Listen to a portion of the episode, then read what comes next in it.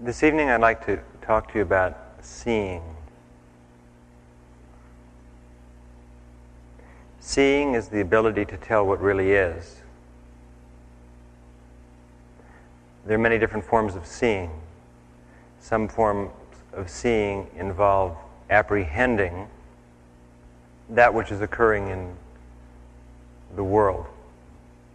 Other forms of seeing are more esoteric, and they involve the perception of perception itself.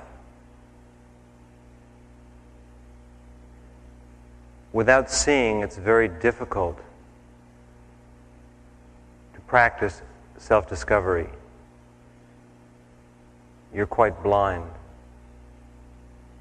Most people, of course, think of seeing as the thing that we do with our eyesight. We're using the word seeing not in that sense at all, but as a metaphor, almost a mixed metaphor, for knowing.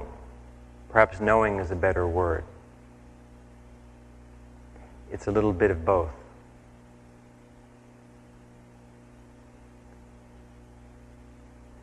Everything that we apprehend goes through a selective screening process. This screening process involves the senses, our mental state, desire, conditioning. Each one of us perceives life, at least initially, when we begin self discovery, through the senses. We hear something, we feel it with our bodies, we taste it, we recognize it through our eyes. We view life in terms of physical orientation. We've grown up in a world of sights and sounds, textures. When we think of something, we measure it. Is it tall, short? What color is it? What does it sound like? The way we try to understand something is by apprehending it in the mode of physical awareness. This is not necessarily the best way to understand something, but it's a way that we've been taught. Conditioning is responsible for what our life is. The totality of your life at this time is dependent upon what's happened to you What's happened to you is your awareness now. Your current awareness is a reflection of everything that has occurred to you since the time you were born. Your awareness is a reflection of the people you've known, the experiences your body has undergone, the language and structure of the language or languages that you speak, the way others have treated you, the way you've been accepted by others, the exposure you've had to media, be it print or television or radio, the recollections of others, because the experience that others have had upon you is formed largely from the recollection of others. Your parents, in other words, treated you growing up as their parents treated them, as their parents treated them, and so on and so forth. So, what we have are reflections of reflections of reflections. These images are literally programmed into us from the time we are born. The strongest factor in conditioning is sex, in the sense that the first thing that a person is really taught is whether they are male or female. When you are taught that you are male, you will be taught what that means. And the definitions will vary a little bit according to who's teaching you, the country, the family, and so on. But the world will teach you what it means to be male. The world will teach you what it means to be female. Both experiences will be programmed into you. If we could think of it in terms of writing a computer program, when we write a program, initially we're dealing with nothing. We have a blackboard with nothing on it whatsoever. Now, what we're going to do is make a series of pathways, a series of choices, be they binary or otherwise, to create a structure. But initially, there's absolutely nothing, there's the thin air. Now, we're going to create yin and yang. We're going to create yes and no. We're going to create plus and minus, or zero and plus, or however we want to do it there are only two choices available in duality one side or the other side. Everything is formed from that. The I Ching, of course, is a study in duality and what lies beyond duality. The idea is that there are two oppositions, or complements if you prefer, and varying shades in between. And when we have these complements or oppositions, change occurs. Change can only exist in time. Without time, there is no change. Change can only exist with a background of that which is changeless. Otherwise, it has no definition. We can say that the stars are moving because we have a relative context. They have a background. We're perceiving the movement, or perhaps a foreground. If there's no background or there's no foreground, if there's no opposition, if there are no complements, then there's no change because there's no subject and object. The Chinese use the symbol of Tai Chi, the undifferentiated reality. No separation, no left and right. Before perception, before a perceiver, existence was, is. And that's all. This is the consciousness that we refer to as nirvana, God, eternity. There's no way to measure it because there's no one there to measure it. Everything is part of one web, one matrix of existence, beyond discussion. This is our true self in its undifferentiated form. From this we have come forth, unto this we return. In this we exist constantly. The dreams of existence that we call time, space, matter, subject, object, yin yang, everything flows forth from this Tai Chi, this nirvana, this endless reality, this God. We see what we have been taught to see. We perceive what we've been taught to perceive. Nothing is as it appears to be at all, except that perception makes it so. Perception is conditioning. One of the questions that we have to raise for ourselves at some point is Does anything have an absolute identity or reality, or is everything purely subjective? And the chances are that we could have both answers, but let's delay on that for a little bit and come back to male and female. Male and female are the first things we learn because they represent the polarity of existence.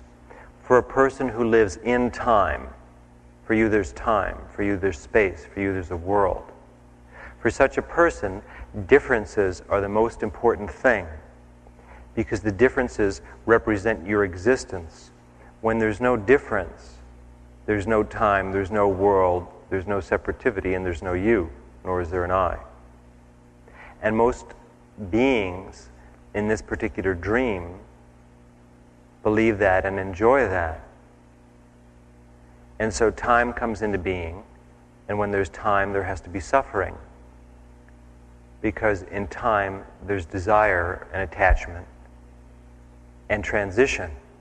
And whenever there's desire and attachment, when we want something or need something, when we feel something, then there has to be loss and gain.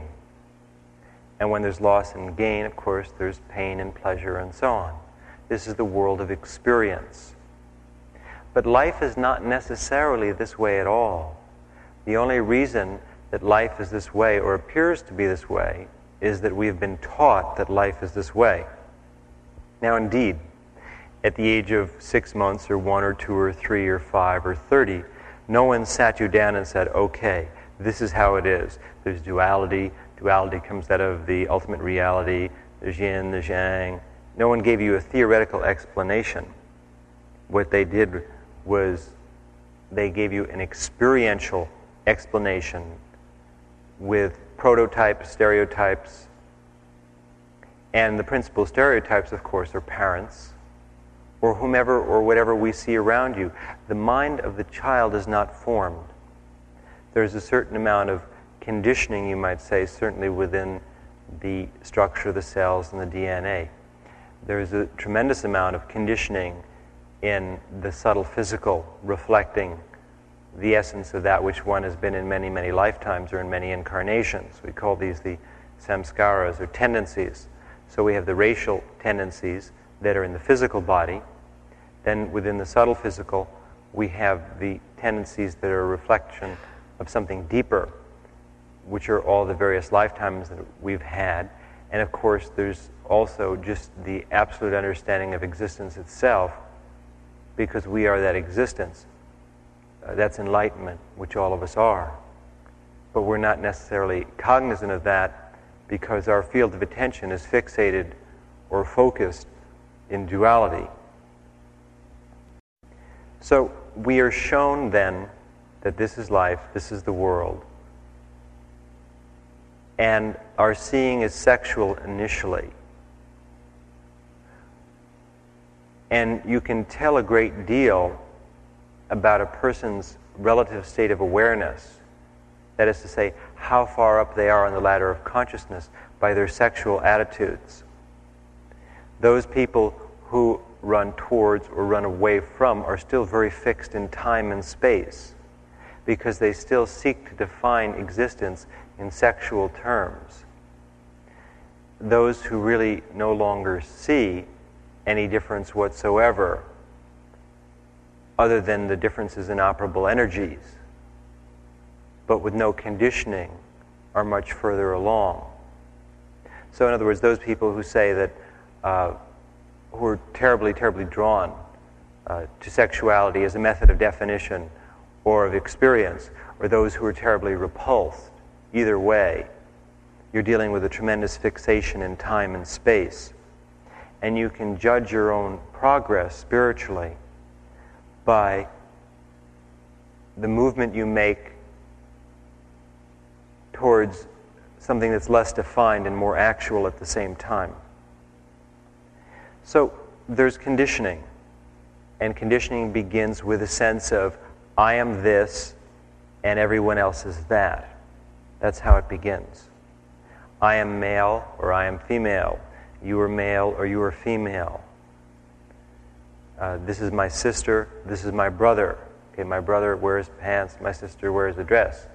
Uh, my sister is not as strong as my brother because she's a woman and he's a man. We develop what seem like very innocent definitions. I'm a little girl, therefore I have a doll. And I'm going to be like mommy, and mommy is something that we have a definition for. What I'm suggesting is that at an age when we really have no choice in the matter, we are given a description of the world that is much more potent and much deeper than you might realize. You don't remember perhaps being taught these things. You may not remember uh, what it was like when someone first said no to you, or when someone first said yes to you with affection in their voice, when you did what they wanted or what they did not want. But a structure was formed, a program was written, a number of different interlocking programs were written, and gradually you were given a description of the world, a way of seeing, which is largely sexual. There are alternate descriptions of the world, and what I try and do is provide not simply one other description, but a number of different descriptions that you can use.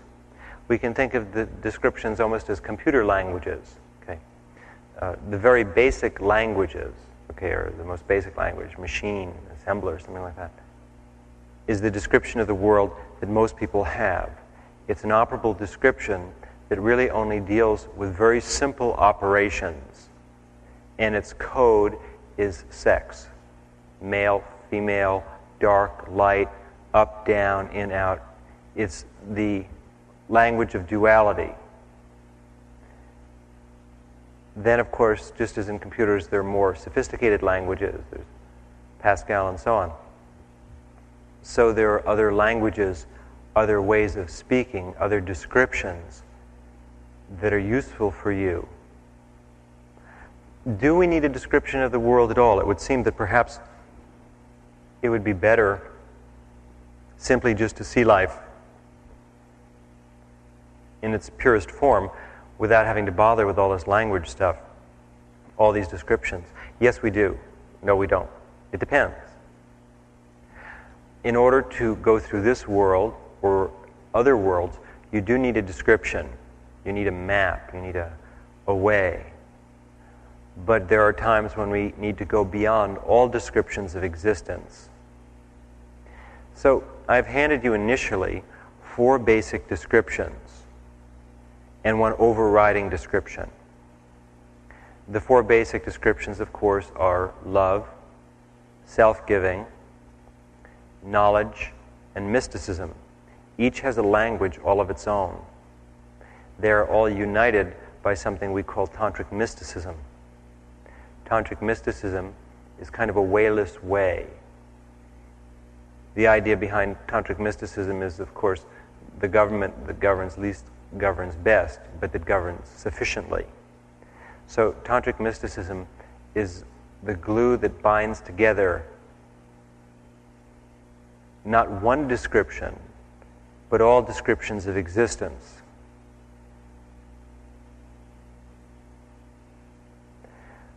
The initial description that we have is sexual and we see life in those terms. We see life in terms of punishment and reward, of love and hatred, of success and failure. So, the first step then that you really need to take is to see beyond the description, or if you prefer, maybe a more Buddhist approach, is to see the limitations of a particular description that you may have.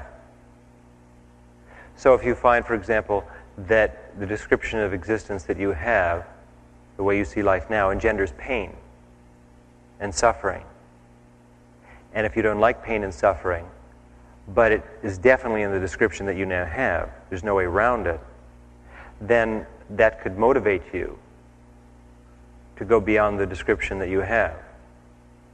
Or you might take, I suppose, a positive approach.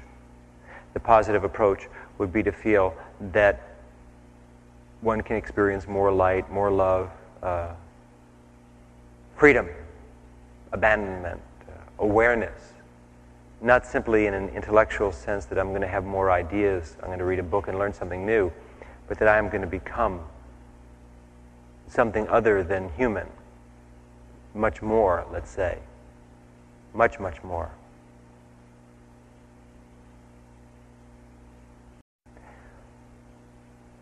The limitations that we can see of the sexual description of reality are very apparent. Very few men attain enlightenment. Even fewer women attain enlightenment. That would tell you that the definition of being male that most men have is not very adequate. because their understanding of themselves is so far from the truth that it causes them not to be what they really are. The definition that women have of themselves is even more so. It's even less accurate, if that's possible, because we can tell even fewer women attain enlightenment. So that definition is even further from truth. Well, how can you tell then what is the truth? How can you tell if the description that you have is accurate at all? How can you know what another description is and if it's more suitable? And most importantly, how can you tell if you're hung up in a description of existence? If you're spending so much time on the language that you're forgetting what the language means. This is what seeing is all about. Seeing is the art of detachment. In order to see, you have to be able to push away any and all descriptions of existence and move into a different modality, a different plane of understanding, of awareness, which we call intuition or knowledge. Seeing is an ancient process. And there are definite means to go about seeing. There are definite ways. It's not accidental at all. It's something that you work at every day and every night. Otherwise, you won't learn to see. Seeing is initially more of a process of tearing down something. And that's we're trying to tear down this silly description of reality that we have, the way of seeing that we now have. We've developed a, a habit and the habit is very strong. So we're going to try and break through that habit, even if only for a moment. And then gradually we'll be able to break through it a little bit more and a little bit more. And we can't be too hasty or too abrupt. Because if we are, if we tear down the description too quickly and we don't have anything to replace it, we'll feel lost. And we'll feel so awful that we'll feel that nothing else exists beyond our description of existence.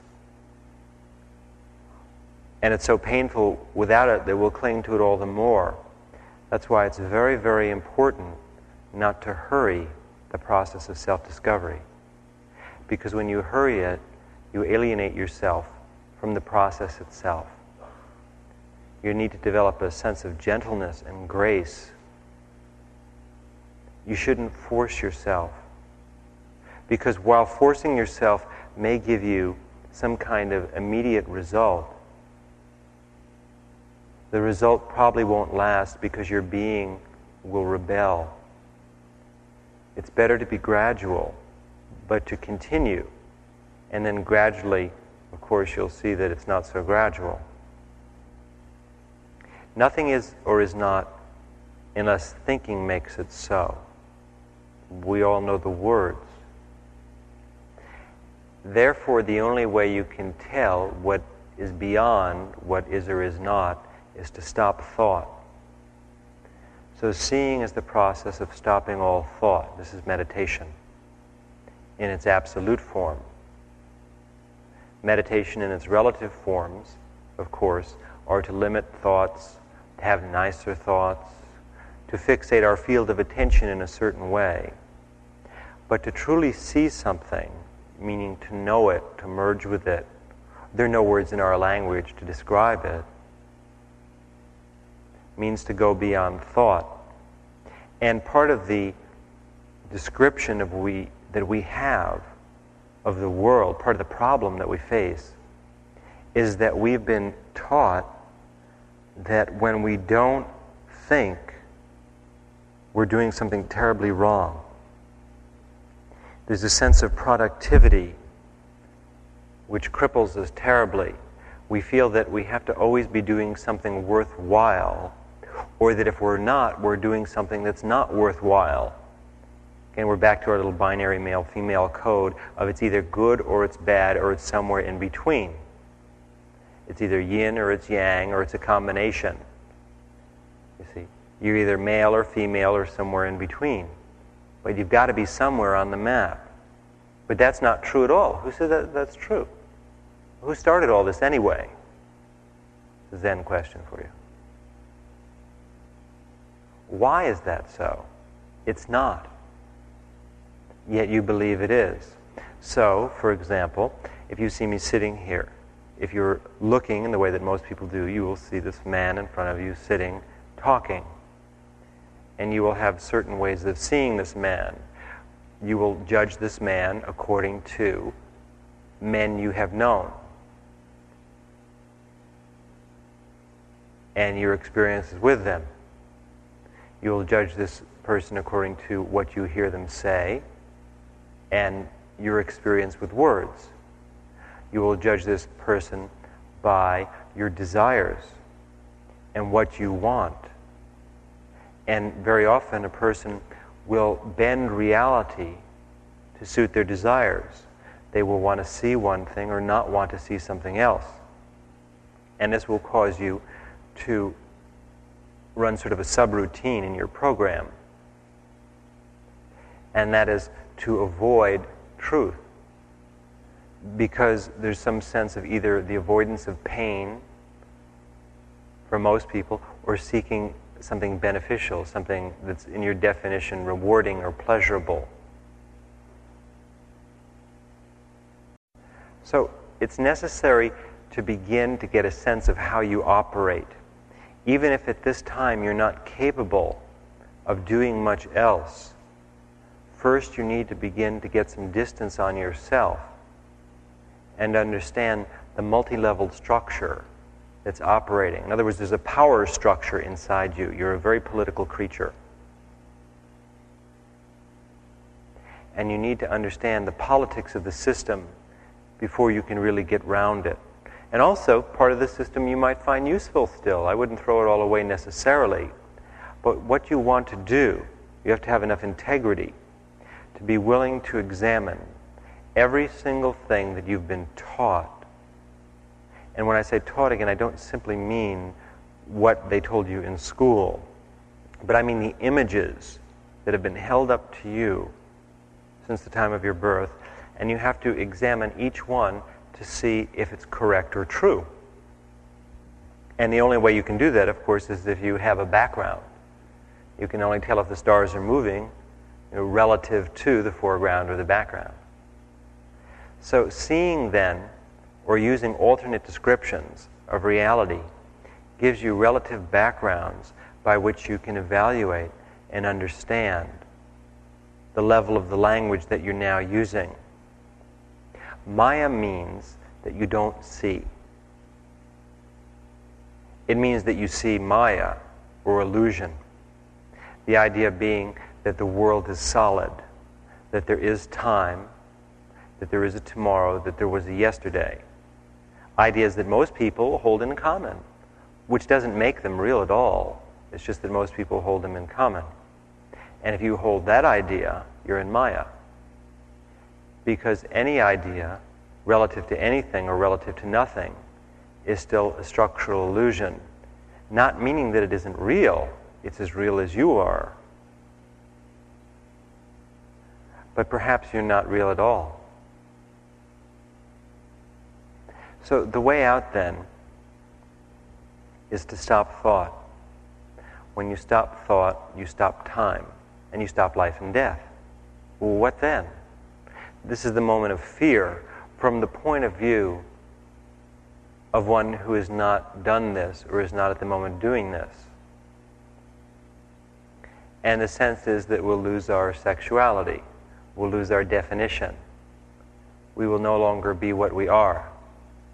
If I go out to the desert, and while in the desert I become something other, uh, a, a luminous being capable of what most people would say are impossible things. One who watches that, who operates under a simple description of the world, in which people can only do certain things and they can't do other things, will only see what they want to see the question comes up all the time why does one person see more than another?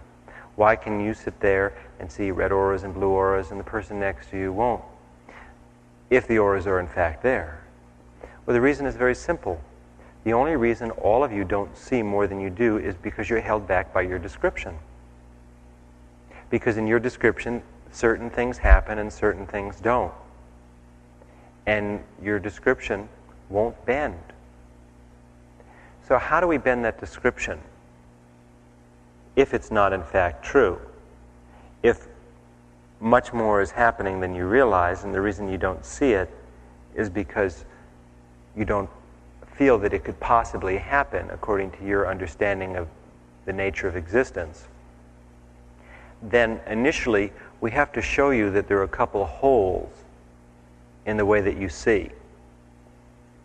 And that's where the Kundalini comes in handy. The Kundalini makes little holes in your awareness. So if we're sitting meditating together and we use the Kundalini in a way that just breaks through your awareness, and suddenly you see uh, the room turn uh, into a web of luminous fibers. Um, energy uh, appears, uh, I disappear, something like that. And if those things are not in your normal description of the world, you have three choices. The first choice is, of course, to pretend that it didn't happen. The second choice is to find some alternative explanation that will in some way interlock with your description of the world. And the third way, or the third choice, is to realize that there are holes in your description, that there are discrepancies, which cannot logically be filled. This is, from the spiritual teacher's point of view, the use of miracles. Some people ask me, well, why do you do the things that you do? Why do you perform these, in quotes, miracles? Uh, which are not, in my estimation, miracles. In my world, according to my description of reality, they're just reality. And the structural reason is to make little tiny holes in your awareness.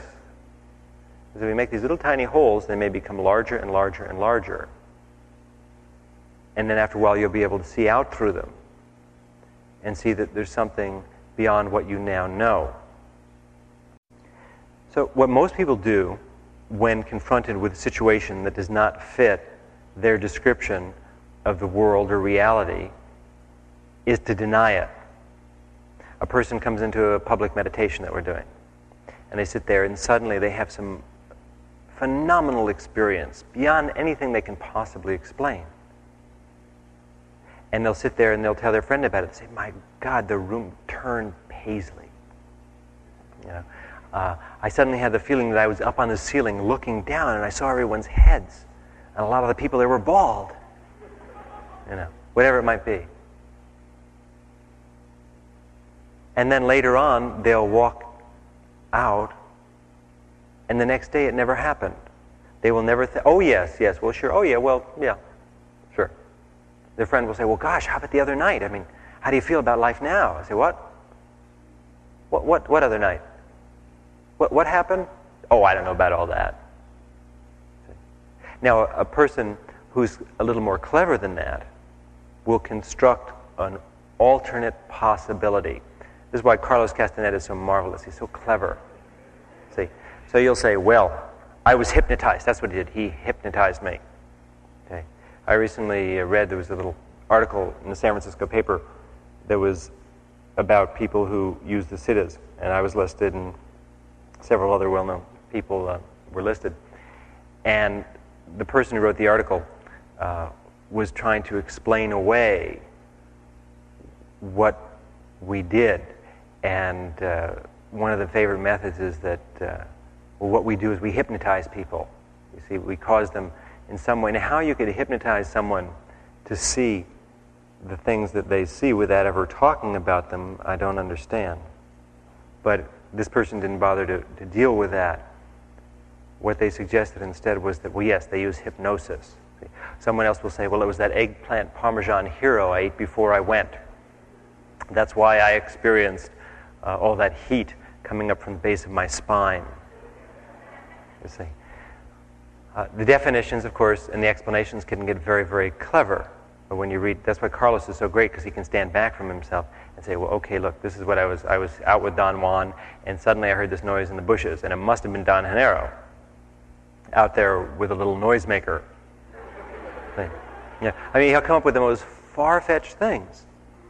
Now, you have to understand the reason that he does this and the reason that you do it, more importantly, is that you're trying to defend the little that you have.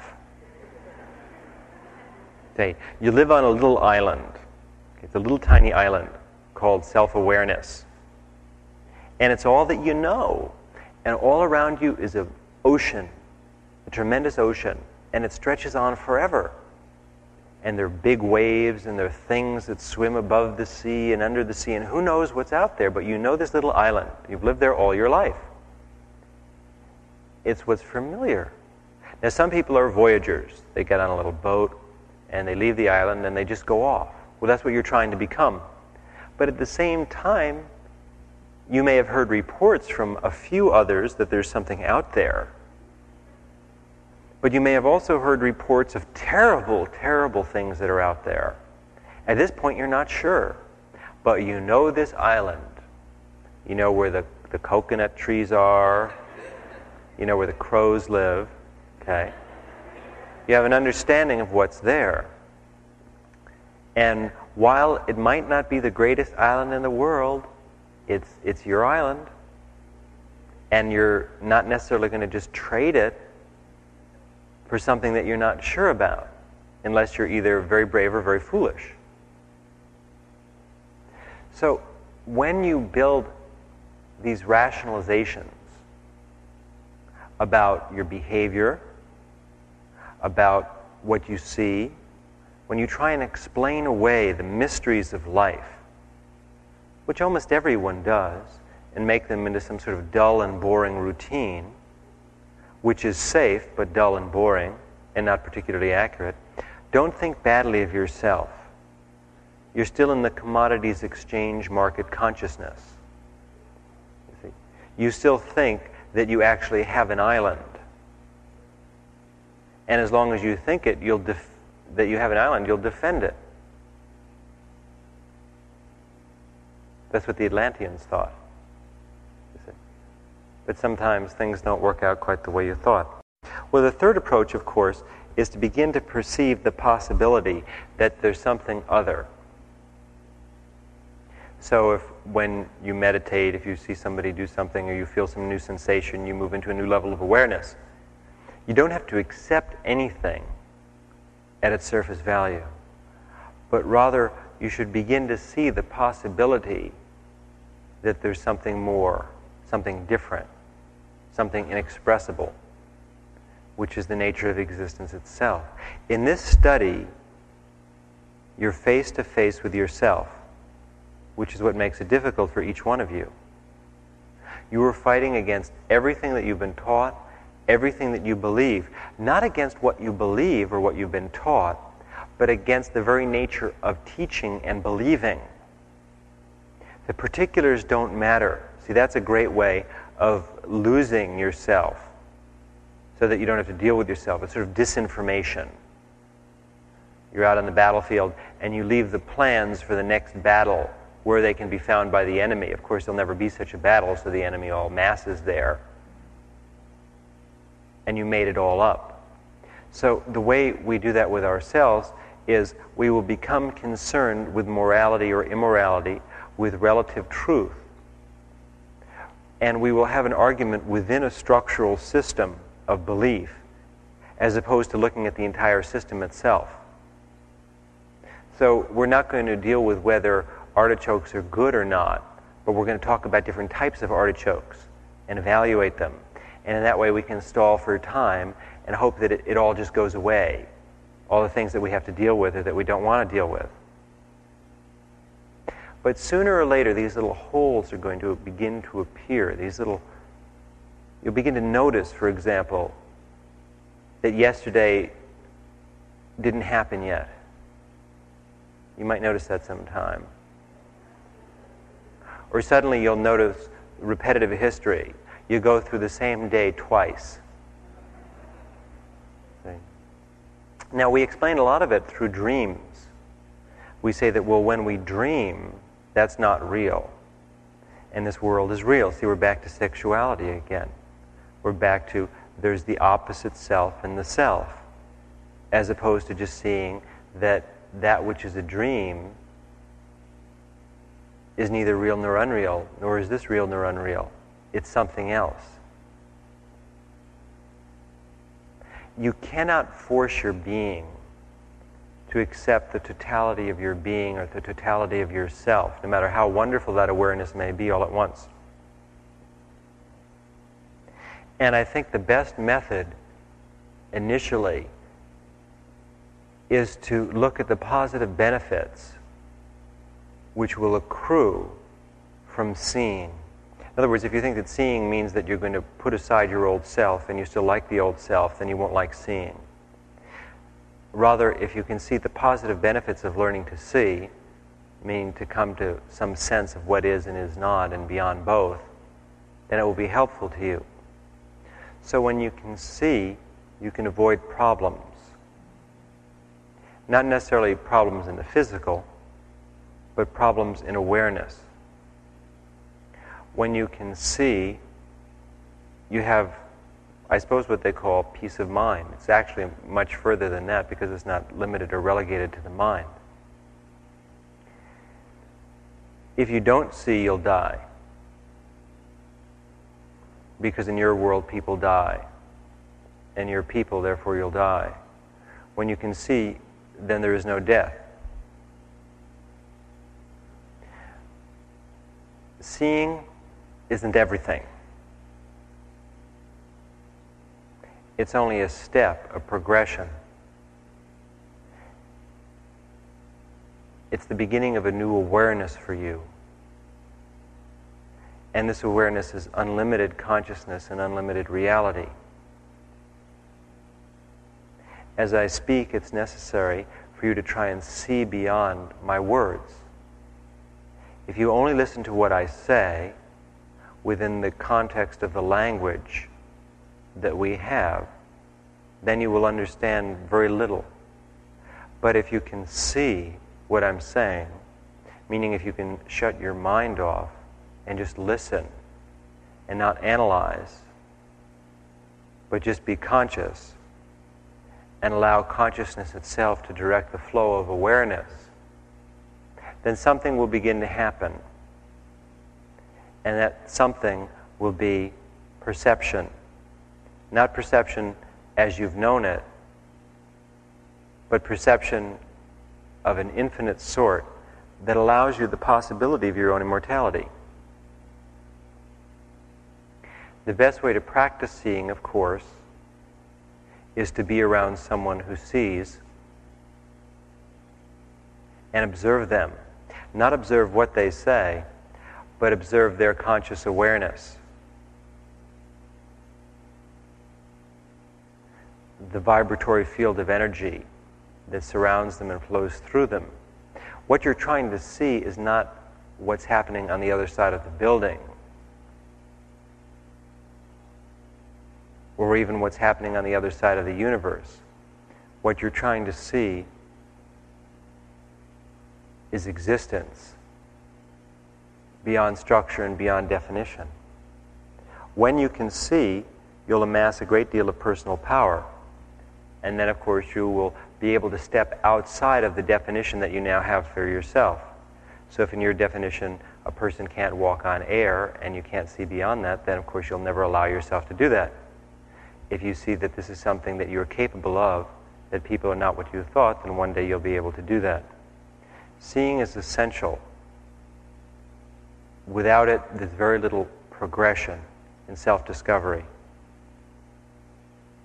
And it all begins with silence in the mind, with an end to thought, and an end to conscious awareness, where begins the superconscious.